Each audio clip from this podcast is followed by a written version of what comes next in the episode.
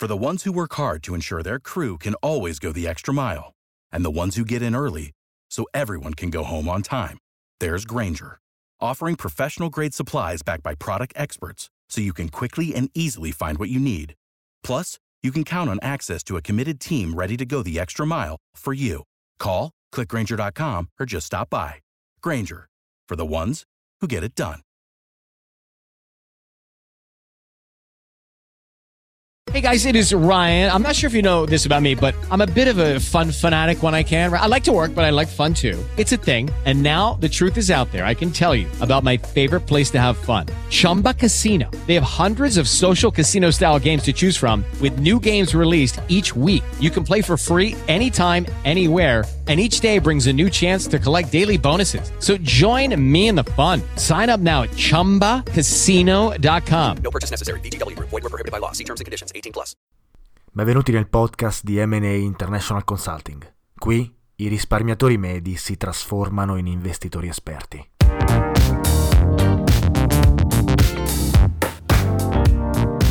Buonasera, buonasera a tutti e benvenuti di nuovo nel nuovo podcast di Mata Associates International Consulting. Io sono Luigi Matarazzo, direttore e fondatore dell'azienda e in questo podcast parliamo di investimenti, parliamo di finanza e parliamo di mercati finanziari.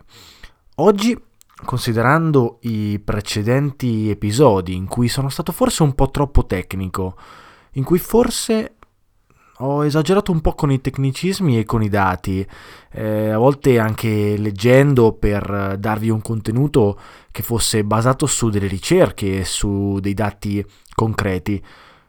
Oggi volevo parlare delle basi, volevo riprendere un po' i principi e tornare un po' all'inizio per eh, non lasciare indietro nessuno. Non lasciare indietro nessuno degli ascoltatori, anche chi non ha mai sentito parlare di finanza e non ha mai sentito parlare di investimenti. Voglio prendere tutti per mano fin dall'inizio, nonostante magari nonostante non credo ci siano ancora molti ascoltatori in questo podcast, ma voglio iniziare eh, fin da subito a prendere i principianti e lo, e lo voglio fare perché la mia azienda lavora con, principalmente con principianti, con chi non è avvezzo completamente alla materia, con i novizi più puri della finanza e tutti lo siamo stati. E questo è un punto molto importante con cui vorrei iniziare questo podcast. È la mia introduzione. Tutti siamo stati principianti, non vi dovete spaventare. La finanza non è così difficile come ve l'hanno spiegata, non è così difficile come la sentite in tv, nei telegiornali o dai grandi esperti eh, che sentite ovunque in giro per, uh, per il web magari. Quindi partiamo dalle basi. Abbiamo visto l'altra volta che cos'è un investimento, come lo descrive Benjamin Graham, e, ed è una definizione sempre valida. La ripetiamo qui perché magari non tutti hanno ascoltato il podcast e Benjamin, Benjamin Graham eh, disse questo. Un'operazione di investimento è quella che, dopo un'analisi approfondita, promette la sicurezza del capitale e un rendimento adeguato. Le operazioni che non soddisfano questi requisiti sono speculative. Ora, la definizione a mio avviso è completa, abbiamo già analizzato ogni pezzo di frase, ogni termine nel dettaglio, eh, qualche podcast fa, mi sembra nel, nel primo episodio, non vorrei sbagliare, e, ma voglio fare ancora un passo indietro. Per chi non è avvezzo agli investimenti, eh, o davvero non sa come funzionano i mercati finanziari, questa definizione non ha senso. Ci pensavo recentemente. Bisogna fare eh, un passo indietro. Bisogna pensare a cosa significa davvero investire, cosa significa avere un rendimento, come funziona un investimento. E voglio farla davvero facile, quindi non me ne vogliano eh, tutti gli esperti o chiunque magari abbia una cultura finanziaria già abbastanza eh, matura e quindi questo magari potrebbe davvero sembrare una semplificazione esagerata, ma voglio farla davvero semplice. Ora, innanzitutto bisogna capire che cos'è un'azione. Un'azione è un certificato che ti dà diritto a una parte di proprietà aziendale. Quindi cosa significa? Significa che se tu crei un'azienda eh, io cosa faccio? E, e, ti, e, ti, quoti in borsa, si dice, cioè eh, rendi le quote della tua azienda disponibili al pubblico, io che sono il pubblico posso comprare una quota, che è l'azione a tutti gli effetti. E quindi io compro la tua, quota, la tua quota magari per 100 euro, che è il costo della tua azione, dell'azione della tua azienda, e con quei 100 euro tu ovviamente sei finanziato. Però io posseggo una parte di proprietà. Ora cosa succede? Che se la tua azienda eh, funziona molto bene, di cui io detengo quei 100 euro, che magari è il 5%, anzi per fare numeri facili il 10%, se la tua azienda va molto bene e il tuo valore aziendale raddoppia, io mi ritroverò con 200 euro. Cioè, nel senso, quell'azione varrà 200 euro. Di conseguenza, io mi ritrovo con un certificato pagato 100 euro e che adesso vale 200 euro. E l'azione ha la bellissima qualità di poter essere facilmente scambiabile. Quindi io posso prendere quel certificato e posso venderlo a qualcun altro per realizzare quindi un profitto di 100 euro. Ora, l'ho fatta davvero facile, ho cercato di farla più semplice possibile perché secondo me è così che si impara la finanza e, e, questo, è, e questo è come funziona l'azione, questo è come funziona un investimento. Tu compri un asset, compri uno strumento finanziario, compri una, una parte di capitale e aspetti anche questo, non me ne vogliate, il termine aspettare forse non è il massimo, ma aspetti che eh, si riapprezzi, che aumenti di prezzo. E una volta che eh, il prezzo è aumentato a sufficienza per le tue aspettative, lo rivendi e ci guadagni un profitto. Semplice, eh, ma efficace. È, eh, questa è la base dell'investimento, la capitalizzazione e il riapprezzamento. In inglese il termine per eh, definire questo fenomeno si chiama capital gain e magari già l'hai sentito nominare e ehm, è importante che se ti interessa iniziare a capire un po' di più di investimento e finanza è importante che inizi a capire questi termini anche in inglese. Eh, spesso sono facili o comunque sono simili ai termini italiani, ma a volte no. E quindi per questo ogni tanto mi sentirai eh, usare questi termini in inglese per farti entrare un po' nell'ottica. Eh, ora vorrei eh, paragonare questa tipologia di investimento, la, l'investimento del capital gain, che è il classico investimento dei mercati finanziari, vorrei paragonartelo con un'altra tipologia di investimento che è più vicino alle proprietà immobiliari anche se esiste anche nel mercato finanziario. Nel mercato finanziario è l'investimento con i dividendi. Cosa succede? Che quando io investo in un'azione, eh, l'azienda su cui investo, facciamo un esempio pratico, Apple. Eh, voglio investire in Apple, compro un'azione Apple, magari la pago 1000 euro, non ricordo quanto costa un'azione Apple, sicuramente meno, ma eh, la pago 1000 euro.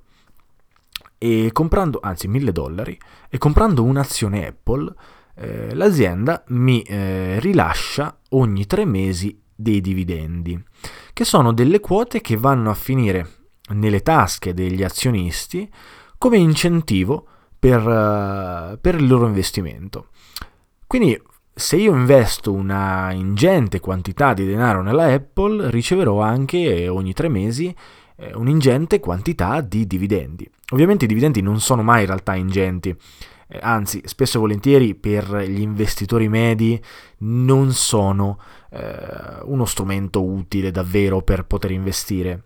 Eh, sono un qualcosa in più, che più alto meglio è, ma in linea di massima quando si investe con le azioni, quando si investe eh, nei mercati finanziari non si pensa al dividendo, a meno che non hai eh, quote molto eh, alte di investimento. Però per farti un esempio più vicino alla tua realtà, investire nel mercato immobiliare è più un investimento da dividendi eh, piuttosto che un investimento a capital gain. Ora, in realtà, quanto riguarda l'investimento immobiliare, possiamo fa- diciamo che possiamo dividere due macro categorie e macro scuole di pensiero. C'è chi fa flipping, termine inglese per eh, considerare quando io compro una casa e la rivendo dopo un po' di tempo, magari aspettando che si riapprezza, oppure magari facendo dei lavori per migliorarla e rivenderla a un prezzo più alto. Oppure chi invece affitta la casa, quindi la compra, la tiene per un lungo periodo e nel frattempo l'affitta, eh, facendo sì che il mutuo ripaghi eh, eh, l'affitto, ripaghi il mutuo e nel frattempo magari eh, dia anche un, uh, un profitto al proprietario di casa che sta affittando. Se ci pensate bene, il flipping è più simile al mercato azionario, mentre il buy to let, cioè compro per affittare, termine inglese, è più simile all'investimento per dividendi. Ora, ovviamente non sono paragonabili le due cose, il mercato finanziario è una cosa e il mercato immobiliare è un altro. Eh, poche volte queste due cose si intersecano, eh, si sono intersecate durante la crisi finanziaria del, eh, del 2007-2009 eh, ma eh, comunque sono asset diversi, mercati diversi e questo paragone vuole davvero essere soltanto una semplificazione. Tuttavia è interessante. Quindi semplificando abbiamo detto che investire eh, significa comprare qualcosa che eh, in futuro si riapprezza e quindi poi rivenderla per guadagnare un profitto. Giusto? Eh, abbastanza senso, ovviamente è davvero una grande semplificazione. Continuiamo su questa scia. Eh, pensate anche soltanto alle auto d'epoca. Comprare un'auto, eh, magari una Ferrari adesso, non sono esperto di auto d'epoca, quindi eh, prendete queste cose giusto come esempio. Comprare una Ferrari adesso, ma com'è anche comprare magari un Rolex adesso e aspettare 40 anni? Eh, affinché diventa un'auto d'epoca o un Rolex d'epoca, potrebbe essere considerato un investimento. Ad esempio, magari esce un modello di Ferrari che è unico, magari ne escono solamente 7 nel mondo. Comprandolo probabilmente aspettando 20, 30, 40, 50 anni, quella Ferrari da eh, 300.000 euro che costava, forse anche più, non sono sicuro, eh, magari arriva a 500.000, 600.000 proprio perché d'epoca, proprio perché eh, i collezionisti possono essere interessati a comprarla per averla nella loro collezione personale.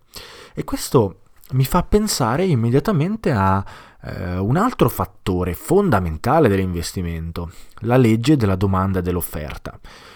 Ora non voglio entrare troppo nei dettagli anche qui, vuole essere davvero un, eh, un episodio base, basico completamente. Ed è anche divertente in realtà parlare di queste cose così, terra terra. Perché la Ferrari da collezione a un certo punto si rivaluta eh, nel tempo. Pensateci, magari esiste una Ferrari che è stata prodotta eh, soltanto in 10 unità nel mondo. Eh, e facciamo finta che 5 unità sono possedute da collezioniste, da collezionisti che non vogliono venderla sicuramente. Beh, questo fa sì che ne rimangono solamente 5. Se altri tre collezionisti nel giro di 20 anni comprano quelle tre Ferrari, beh, ne sono rimaste soltanto due. Il fatto che ci sia scarsità eh, fa sì che chi è proprietario attuale di quella Ferrari possa aumentare il prezzo. E quindi iniziamo a capire quella che è seco- un secondo fattore, un secondo elemento che governa l'economia, che governa l'investimento, la legge della domanda e dell'offerta. Maggiore la domanda di un bene e minore l'offerta e maggiore sarà il prezzo. Per fare un altro esempio, eh, per far capire la domanda e l'offerta, secondo me il modo più semplice è eh, quando si parla di mercato immobiliare. Pensate ad esempio a Londra o a Dublino, due capitali con tantissima domanda e, ahimè, poca offerta. Eh, perché gli affitti sono così alti? Perché le case costano così tanto? Perché tantissime persone vogliono vivere a Londra o a Dublino. Ovviamente non soltanto Londra o Dublino, anche soltanto Parigi, potrebbe essere così, New York, San Francisco. Una marea di persone vuole vivere in questi posti e quindi cosa succede? Che eh, a un certo punto sono talmente tante le persone che le case non riescono ad essere costruite alla stessa velocità. Se ogni anno mille persone, anzi se ogni anno 10.000, 50.000 persone vogliono eh, venire a vivere a New York, non è detto che New York riesca a costruire ogni anno 50.000 appartamenti o 50.000 case. E se non c'è mai un ricambio e se la popolazione della città è sempre in costante crescita, ci sarà sempre più domanda rispetto che l'offerta. Soprattutto perché le costruzioni, nonostante in America siano velocissime, e io l'ho visto con i miei occhi, eh, come anche a Londra in realtà, molto veloce a tirare su grattacieli, eh, in altri paesi, come ad esempio Dublino, è molto più difficile costruire case, un po' per le regolamentazioni, un po' per uh, la cultura anche del posto e anche per la densità di popolazione. Dublino eh, sta vivendo una crescita rapida, ma anche molto recente, e quindi probabilmente non era nemmeno preparata. Ora, cosa succede? Succede che quando c'è questa discrepanza in cui la domanda è altissima e l'offerta invece rimane ferma, o non riesce comunque, nonostante aumenti, non riesce a essere al pari della domanda, eh, ovviamente eh, inizia a esserci scarsità e quando c'è scarsità, questa è una cosa che dovete ricordare, i prezzi aumentano. Sempre. Pensate di essere un proprietario di casa. A un certo punto sapete che eh, quasi sicuramente la vostra casa verrà affittata. Perché ci sono tantissimi concorrenti che vorrebbero mm, vivere a Dublino. Quindi sapete che appena mettete eh, il, um, l'annuncio sul sito web, dopo due giorni avete 10 prenotazioni. Vi assicuro che Dublino è in questo momento così. E cosa succede ovviamente? Che tu puoi aumentare il prezzo perché sai che eh, se a 500 uno non compra, probabilmente comprerà quello dopo. E se anche quello dopo non compra, beh, c'hai altre 8 persone e prima o poi qualcuno accetterà quei 500. Quindi probabilmente potresti aumentare a 600. E adesso come adesso gli affitti a Dublino ovviamente sono carissimi. Quindi capite come funziona? È, ehm, è, tutta una questione di domanda e offerta e l'economia funziona così, il commercio funziona così, il mercato immobiliare funziona così e anche il mercato finanziario. Eh, funziona allo stesso modo, quando vediamo azioni di aziende che costano molti soldi, pensate a Amazon che adesso un'azione costa più di 1000 dollari, è così perché le azioni non sono molte in circolazione e quindi aumentano di prezzo più un'azienda rilascia quote azionarie e più il prezzo si abbassa. Insomma, eh, poi si entra immediatamente nel tecnicismo e, e non voglio, quindi eh, rimaniamo un po' così oggi, un po' generalisti. Eh, è, è, importante pensare alla domanda dell'offerta, è importante capirla, è importante eh, rendersi conto che i soldi funzionano così, funzionano sulla legge della domanda e dell'offerta e non è prescindibile, è così e basta. Faremo anche altri episodi in cui parleremo di cose diverse. Non vedo l'ora di fare un episodio che parlo del significato del denaro, eh, il significato dei soldi, spesso così frainteso. Io sono sicuro che la maggior parte di voi non sa cosa sia il denaro. E sì, è una provocazione ovviamente. Tutti noi pensiamo di sapere che cos'è il denaro. Eppure secondo me nessuno di noi lo sa davvero. E solo in pochi ci hanno pensato. Quindi quello che voglio chiedervi è, iniziate a pensare a che cos'è il denaro. Un po' come sfida, un po' come gioco, un po' come eh, challenge, che adesso va tanto di moda su YouTube o su eh, altri social network che non frequento più di tanto. Poniamoci questa domanda e poi magari ne riparleremo in un uh, futuro podcast e sarà interessante magari anche leggere i vostri commenti o comunque leggere ovviamente non so se si possano scrivere dei commenti su Spreaker eh, non so comunque questo podcast si può trovare sia su iTunes che su Spreaker che su YouTube e, um, e su Spotify non vorrei dimenticarlo. E um, quindi da qualche parte dove si possono lasciare i commenti potrebbe essere interessante vedere quali sono le vostre idee del denaro. E anzi se avete accesso ai commenti scrivetelo qua sotto in descrizione o dovunque vi pare. E se ci sono poi commenti interessanti potrebbe anche essere carino riprenderli e magari mm, discuterli durante il podcast sul, sui soldi e sul denaro. Ok, per oggi direi che ci siamo. Mm, avevo pensato di fare un 30 minuti ogni volta, ogni settimana, invece probabilmente saranno 20.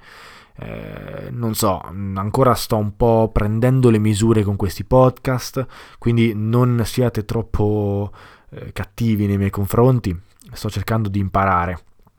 E non è facile, non è assolutamente facile. Però ce la sto mettendo tutta, spero mm, che questi eh, argomenti e questi tipologi- queste tipologie di contenuto possano interessarvi in qualche modo. E è stato un piacere come al solito essere qui con voi, spero che per voi sia stato un piacere ascoltarmi e ci vediamo ad un prossimo episodio, buoni investimenti a tutti come sempre.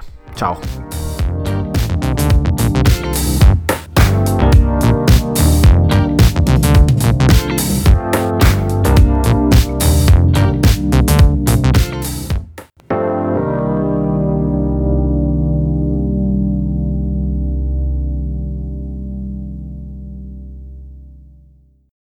Lucky Land slots, you can get lucky just about anywhere. This is your captain speaking. Uh, we've got clear runway and the weather's fine, but we're just going to circle up here a while and uh, get lucky. No, no, nothing like that. It's just these cash prizes add up quick. So I suggest you sit back, keep your tray table upright, and start getting lucky. Play for free at LuckyLandSlots.com. Are you feeling lucky? No purchase necessary. Void where prohibited by law. 18 plus terms and conditions apply. See website for details.